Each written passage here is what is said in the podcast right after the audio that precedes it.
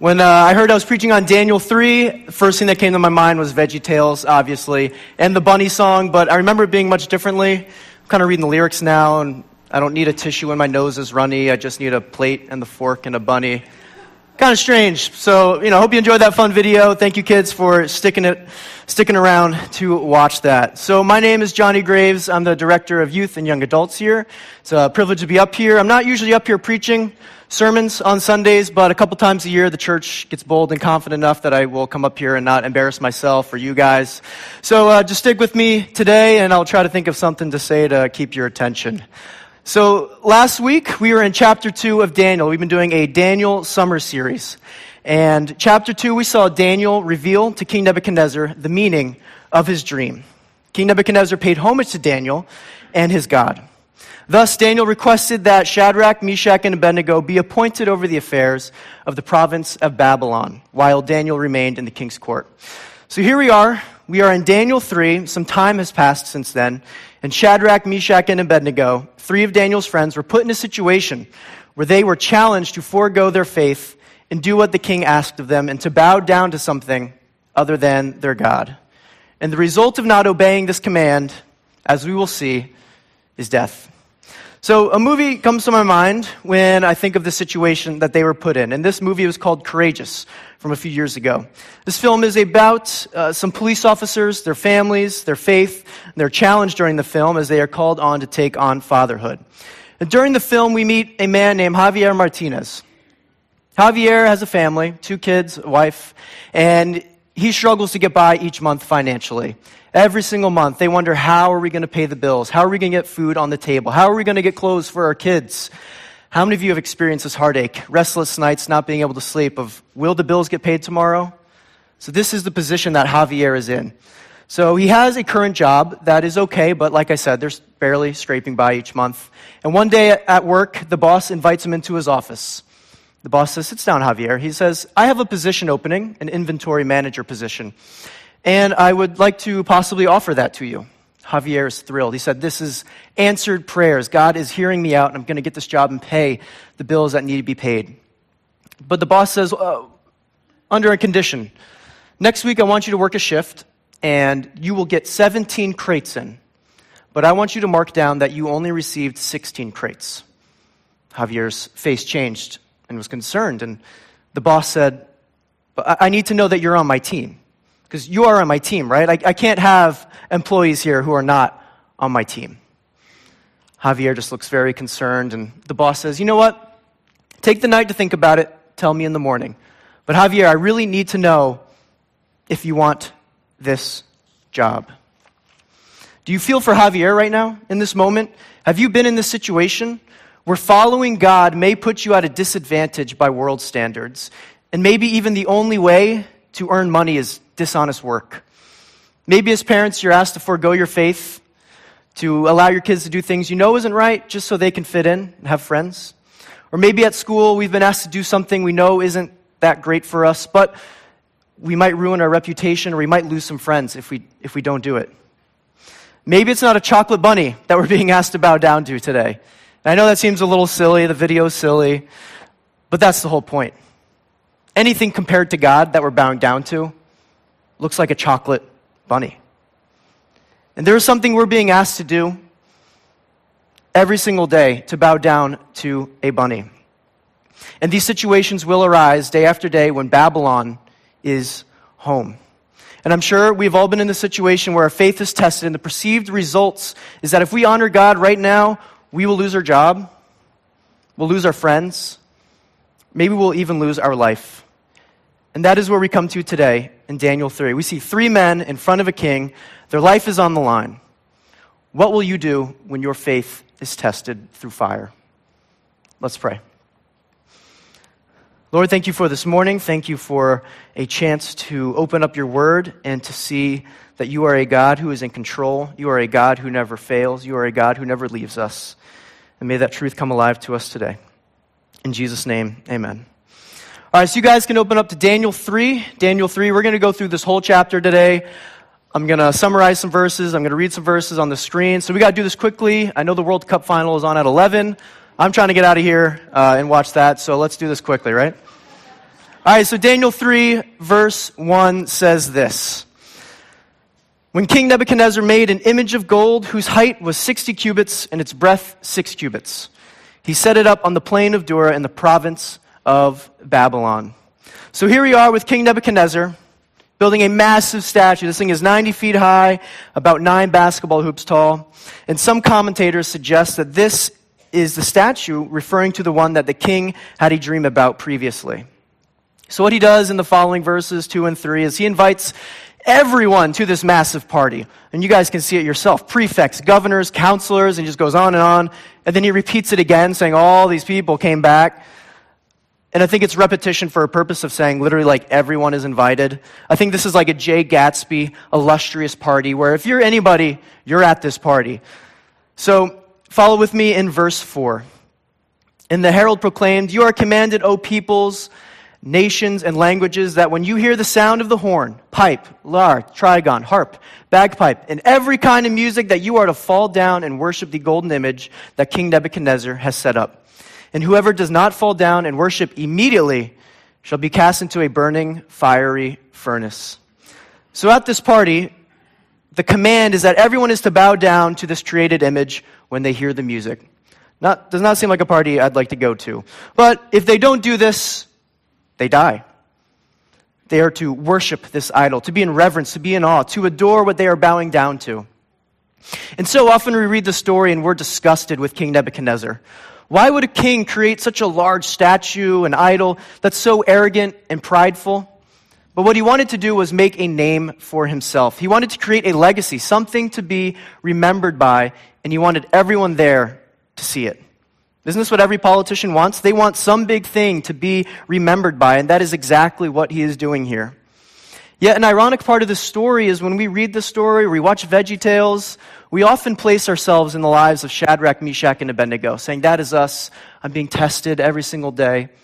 Although that may be true, and I'm sure we've all been in that situation, what we fail to do is recognize ourselves as King Nebuchadnezzar.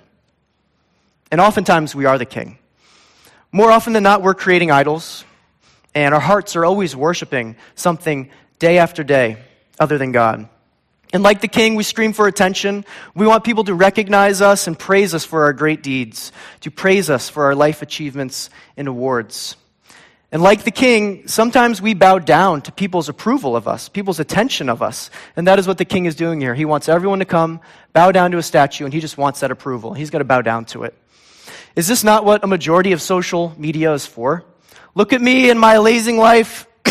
Please like my photo, like my recent. You know, we crave for appreciation and admiration daily. When we see the notifications of how many people liked our posts, how many people are texting us, we smile, we enjoy it. He's inviting everyone to come admire his statue, to worship and love it. He wants to be known and admired for all that he is. And isn't that something we all desire as well? From our boss, from our kids, our friends. And that is where we are in Daniel 3.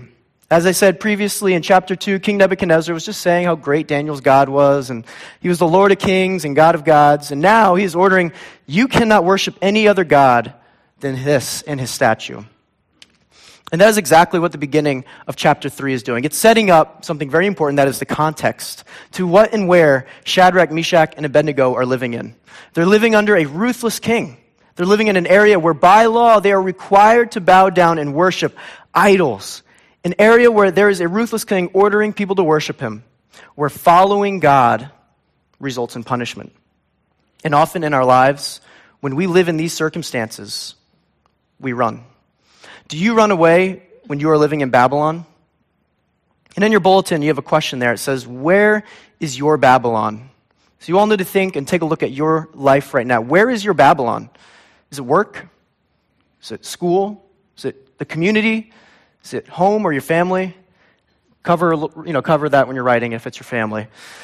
So where is your Babylon? Where are you being tested daily? Where you feel like your faith is getting tested? You feel like you're in a hostile environment. I remember when I was in high school, that was kind of like my Babylon. The, the, gossip, the rumors, the bullying, the, the pressure. It was my Babylon. And oftentimes I didn't want to be there. And I would say, God, why am I here? Why am I at the school? And I'm sure we've all said that in your life, wherever your Babylon is. And we often believe that we need to leave Babylon. We pray that God gets us out of that environment. We can't take it. Sometimes I think we believe that I must have sinned or I'm being judged, so I have to be here. We see persecution as a negative action against us, sometimes even from God. But that is never the case. And Jesus warned us that in the world, the world will persecute us just for loving Him, just for following Him. We think that in order to survive and to be faithful to God, we need to run and go to a Christian bubble, that we'll be safe there. Yet we never see that in Scripture. We see the exact opposite happen, actually. We see people running to Babylon. Look at the book of Acts. Disciples are constantly running to places where Jesus is not believed. Jesus coming to earth, who would want to leave heaven and come down to this earth? That was his Babylon. He came down to Babylon. And when someone tried to not go to Babylon, Jonah, who, has, who had to go to Nineveh, tried to run away, and God said, No, I need you there. I need you there. Because I think God wants us in Babylon sometimes. Because if we are not in Babylon, if we run, who will be left? Who at your school, your job, your family will tell them about the love and grace of Jesus if we decide to run? Shadrach, Meshach, and Abednego did not run. They did not flee. We see them front and center here because they stayed in Babylon. They followed God in Babylon, and that resulted in what follows next. So if you follow with me, we see some Chaldeans, some Babylonians. They are super jealous of Shadrach, Meshach, and Abednego. Super, super jealous. As we saw in chapter 2, they were appointed a high position over the province of Babylon. And they are outsiders. They look differently. They live differently. And these people, these Chaldeans, don't believe that they should have gotten that promotion. So they run to the king, and as you guys will see in the text, they're like, Oh, king, live forever. You are so great. Love that new goatee you have. You are amazing, king. You are just so great. Just wanted to remind you that you appointed some, like, three men not so long ago, and they're not bowing down to that statue you made. And I just want to remind you that that was, you okayed that, your stamp of approval. And if they didn't do that, they are to kind of go be killed into a furnace. Just wanted to remind you, just FYI, that's happening right now, and yeah, you should do something about it. Is this not modern day politics? The only way to advance is to take down the people in front of you? I mean, look at Twitter, look at, you know, commercials online. It's constantly the people below attacking those ahead of them so they can get that position. So Shadrach, Meshach, and Abednego are brought before the furious king. And here's what the king says. Follow with me in verse 14. Nebuchadnezzar answered and said to them, Is it true, O Shadrach, Meshach, and Abednego, that you do not serve my gods or worship the golden image that I have set up? Now, if you are ready, when you hear the sound of the horn, the pipe, the lyre, the trigon, the harp, the bagpipe, and every kind of music, to fall down and worship the image that I have made, well and good. But if you do not worship, you shall immediately be cast into a burning, fiery furnace. And who is the God who will deliver you out of my hands? The king is giving him a chance in front of him to obey. He gives them a chance to recant their earlier disobedience, and the king offers them life if they bow down to his statue, to bow down to his idol, to bow down to his chocolate bunny. Once again, this is serious because the chocolate bunny is nothing compared to God. So, my second question I want you to write down is what is your bunny? Or who is your bunny? What are you being asked to bow down to? What idol are you being asked to bow down to in Babylon? Maybe at work, you're being asked to falsify information, like Javier. Or maybe you're seeking people's approval of your work. Maybe you're engaging in employee gossip. What is your bunny? Write that down. The king even questions them in saying, Who could possibly spare you from my wrath, from my punishment? Who is this God in whom you place your trust and faith in? King Nebuchadnezzar believes he has the power over life and death. And how terribly wrong is his thinking? Reading this, I'm reminded of when Jesus was with Pilate before the crowd and they wanted to crucify him. And Pilate says this to Jesus in John chapter 19, verse 10 You will not speak to me? Do you not know that I have the authority to release you and authority to crucify you? I love what Jesus says. He says this you would have no authority over me at all unless it had been given to you from above. Jesus is saying the only power you have is that which God has given you. And that is the case here in Daniel 3. The only power Nebuchadnezzar has is the power that God has given him. And how quickly do we forget that that is still true today with those in power? What Shadrach, Meshach, and Abednego, I think, are very well aware of is that only God, their God, has the power over life and death, not this king. So we look at the situation and think there's no possible way something good can come from this. Where is God in the midst of this? He is here the entire time, working through Shadrach, Meshach, and Abednego. And I know in our own lives we're probably asking the same question Where is God? Where is God? And I love what Tremper Longman III says. He says, In spite of present appearances, God is in control. May we remind ourselves of that daily when we find ourselves in situations like Shadrach, Meshach, and Abednego. And their response is great. Read it with me in verse 17. If this be so, our God, whom we serve, is able to deliver us from the burning fiery furnace, and he will deliver us out of your hand, O king. But if not. Be it known to you, O king, that we will not serve your gods or worship the golden image that you have set up. But if not. This is one of the more overlooked verses, and I think sometimes we wish it actually wasn't even in the Bible. But this verse rings true today. They answered, saying, Hey, our God is fully capable of saving us from the furnace. He is fully able to do that. But just because God is able to do that doesn't necessarily mean He will. That even if God does not save us from the fire, King Nebuchadnezzar, we're not worshiping you. We're not going to bow down to your idol. Wow. But if not, if we die in the furnace, we're not changing our minds. They knew God could save them, but not necessarily that He would. And what is exemplified here is the faithfulness to God regardless of their circumstances. Their trust in God is that He will literally be with them through the fire. And isn't that still true today? That Jesus, our Emmanuel, literally came to be with us, that He has given us His Spirit. Let us remind ourselves that we can have faith like them because of the assurance of God's presence is still true today, that He will not abandon us, regardless of the circumstances we may be in. Do I have the faith to pray, but if not? Years ago, I was taught that when I prayed, I was to pray, God, heal this person of this sickness. And that was that. If, and, but often I would hear people say, Lord, heal this person from this sickness.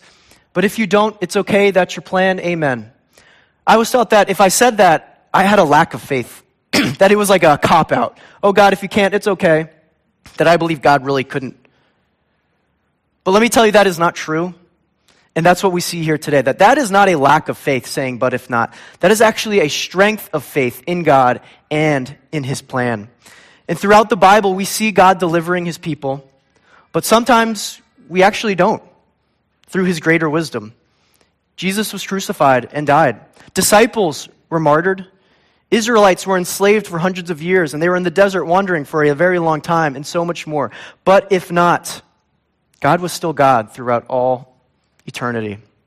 That is real faith. That is faith that says, even if we go into the furnace and die, King Nebuchadnezzar, I'm not bowing down to you. My God is still my God. And when we live in this way, we're going to stand out sometimes. Just like Shadrach, Meshach, and Abednego, we will not fit in in our current surroundings. We will not fit in wherever we are. And we will be in situations like this. And parents, may we raise our kids and our children to live in this way, to live as aliens in this world, to train them how to handle not fitting in. Because for our kids, when they follow Jesus, their lives will be so much different than the world's. And may we prepare them for these moments. And I love uh, something that Jen Wilkins says. She's an author and speaker. She says, Many parents will let their kids do this or that for their kids to fit in.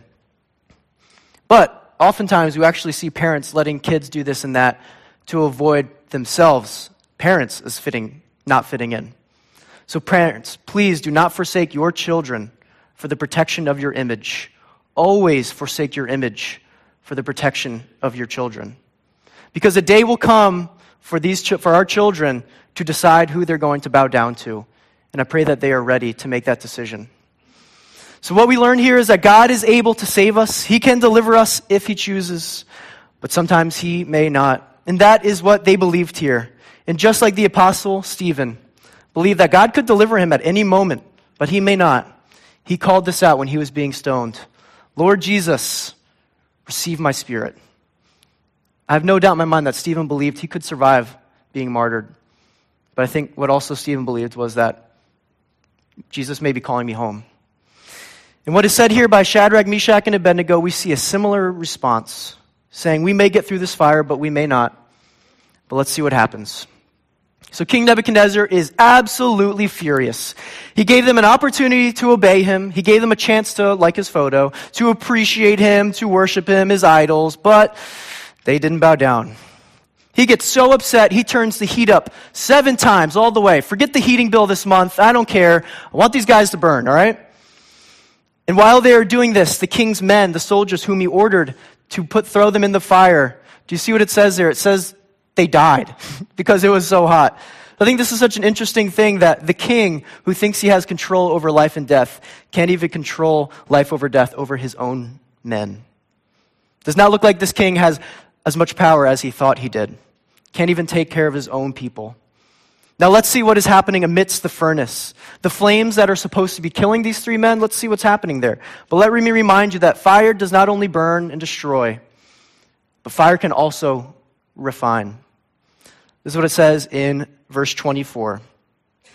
Then King Nebuchadnezzar was astonished, and he rose up in haste, and he declared to his counselors, Did we not cast three bound men into the fire? They answered and said to the king, True, O king. He answered and said, But I see four men unbound, walking in the midst of the fire, and they are not hurt. And the appearance of the fourth is like the son of the gods. And what we see here, someone joined them in the fire. Someone was, uh, was amidst them in the furnace. And what would appear as probably the worst thing could, that could ever happen to someone is being tossed into a furnace alive.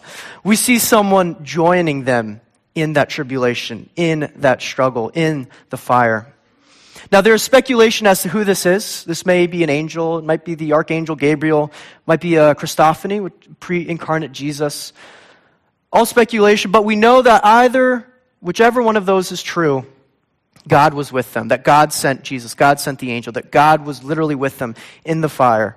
And I love what Isaiah 43 says. It says this When you pass through the waters, I will be with you, and through the rivers. They shall not overwhelm you. When you walk through the fire, you shall not be burned, and the flame shall not consume you. Now, King Nebuchadnezzar went over to the furnace door and yelled for them to come out.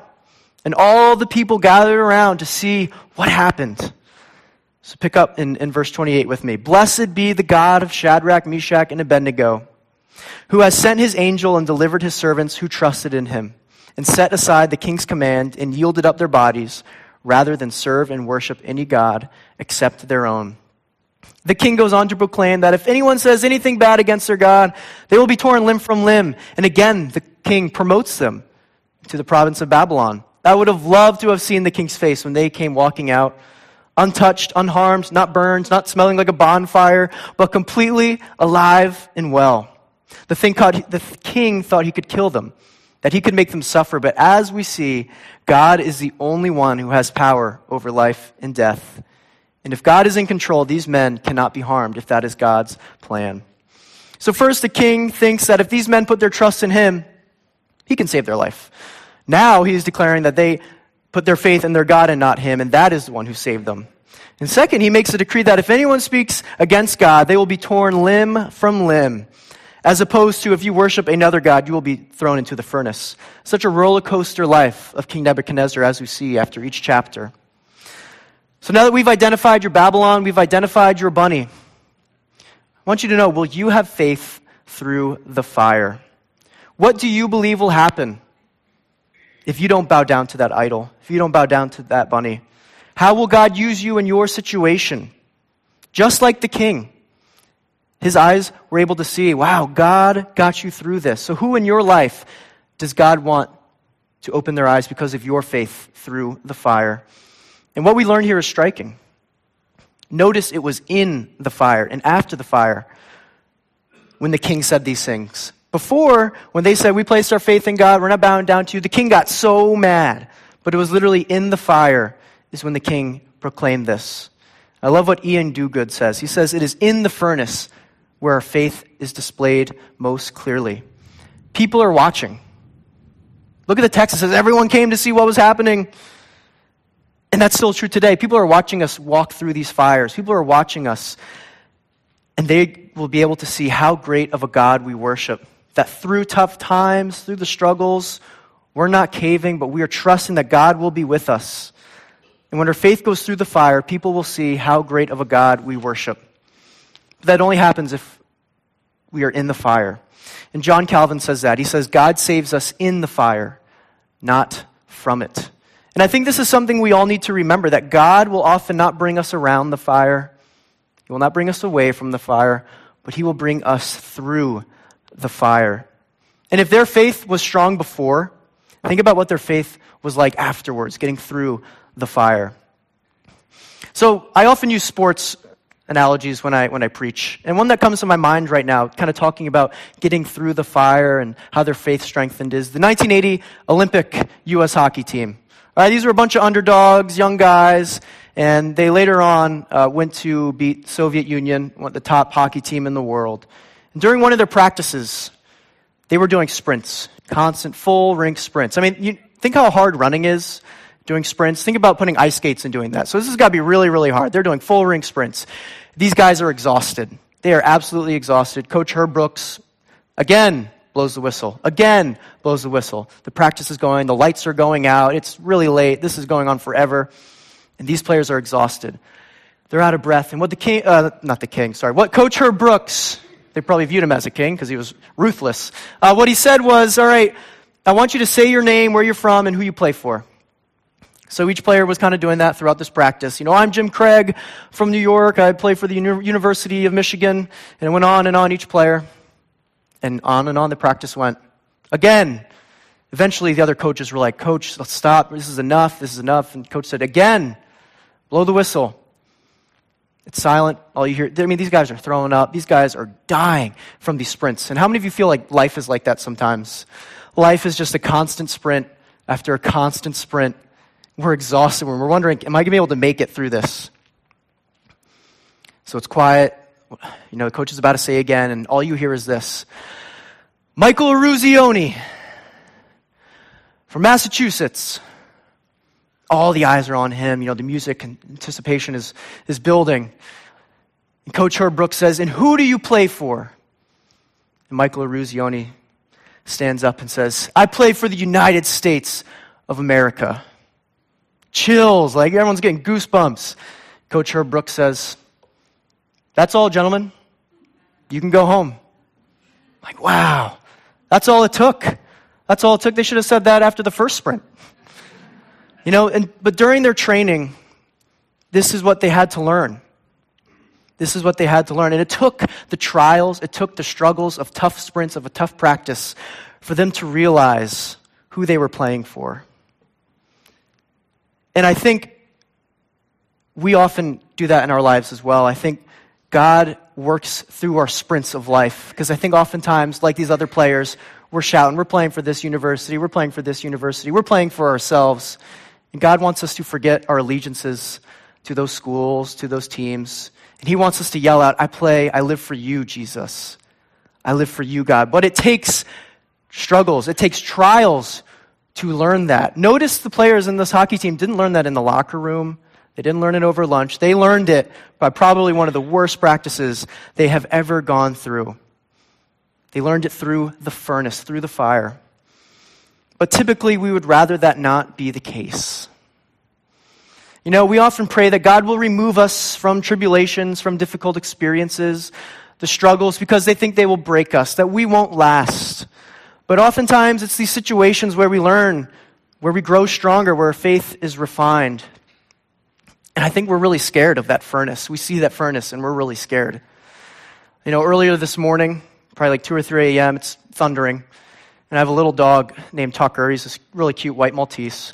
And every time it thunders, without fail, he comes running to me and he is, or my wife, and he is shaking, shaking, shaking. He is so scared of the thunder because he thinks it's going to hurt him.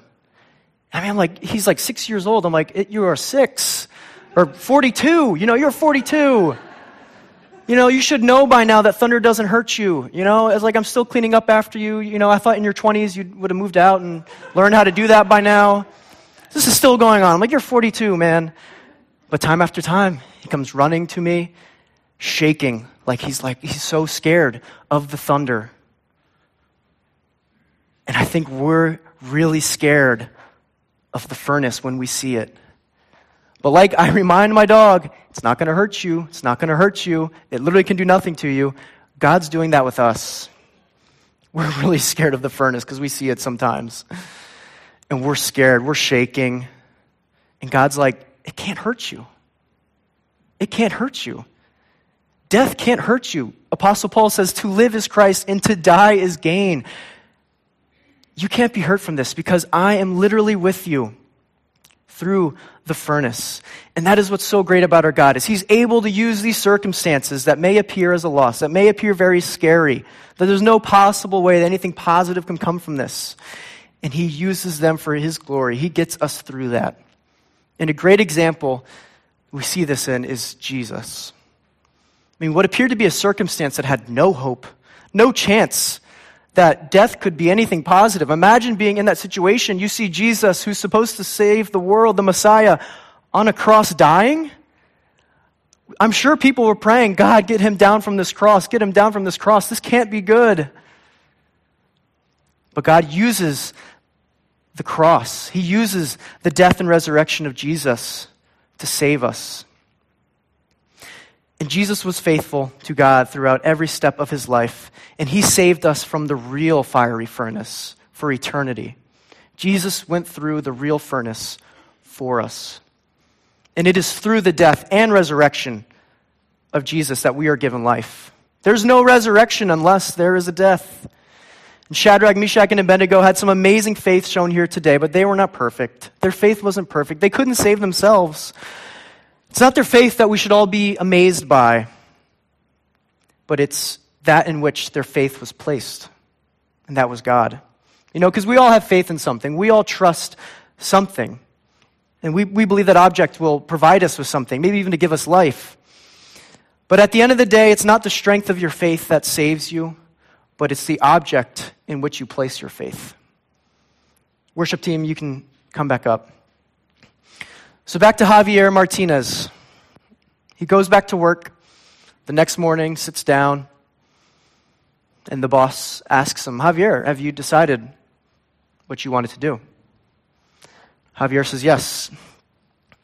He says, I, I can't, I can't take, I can't, I can't take the job. I can't lie on the reports. It would be dishonoring to myself, to my family, to my God. And the boss looks at him and says, Do you understand what this might do to your job here? Javier says yes and hangs his head, probably thinking he's, he's about to get fired right now. He's not going to be able to have any money to provide for his family. And what the boss does next is he stands up, extends his hand, says, Javier, will you shake my hand? I needed someone I could trust. And you showed that to me today. I needed someone with integrity. I needed someone that I knew would not lie to get the job, to get the money. He said every other person I interviewed said yes, they would lie on the report. But you're the only one. And Javier believed that honoring God was important. He believed that God would be with him. I'm sure he thought he was going to get fired that day. He believed that God would be with him. And this story could have gone either way. He could have gotten fired. I know many people in here, maybe we've been put in that situation, we have been fired. But either way, the truth of God being with Javier does not change. And what we do know is for both circumstances, God is with us in and out of the furnace. So may what Javier, Shadrach, Meshach, and Abednego's faith point us to someone else's faithfulness, to God who's perfect. May we place our faith in someone who is faithful through it all. Faithful for going through the fiery furnace for us. May we build our life upon that rock, upon that firm foundation that God does not abandon us. Because God will not leave us, but He is with us in the fire, and that fire will, refine us. So let us look to Jesus.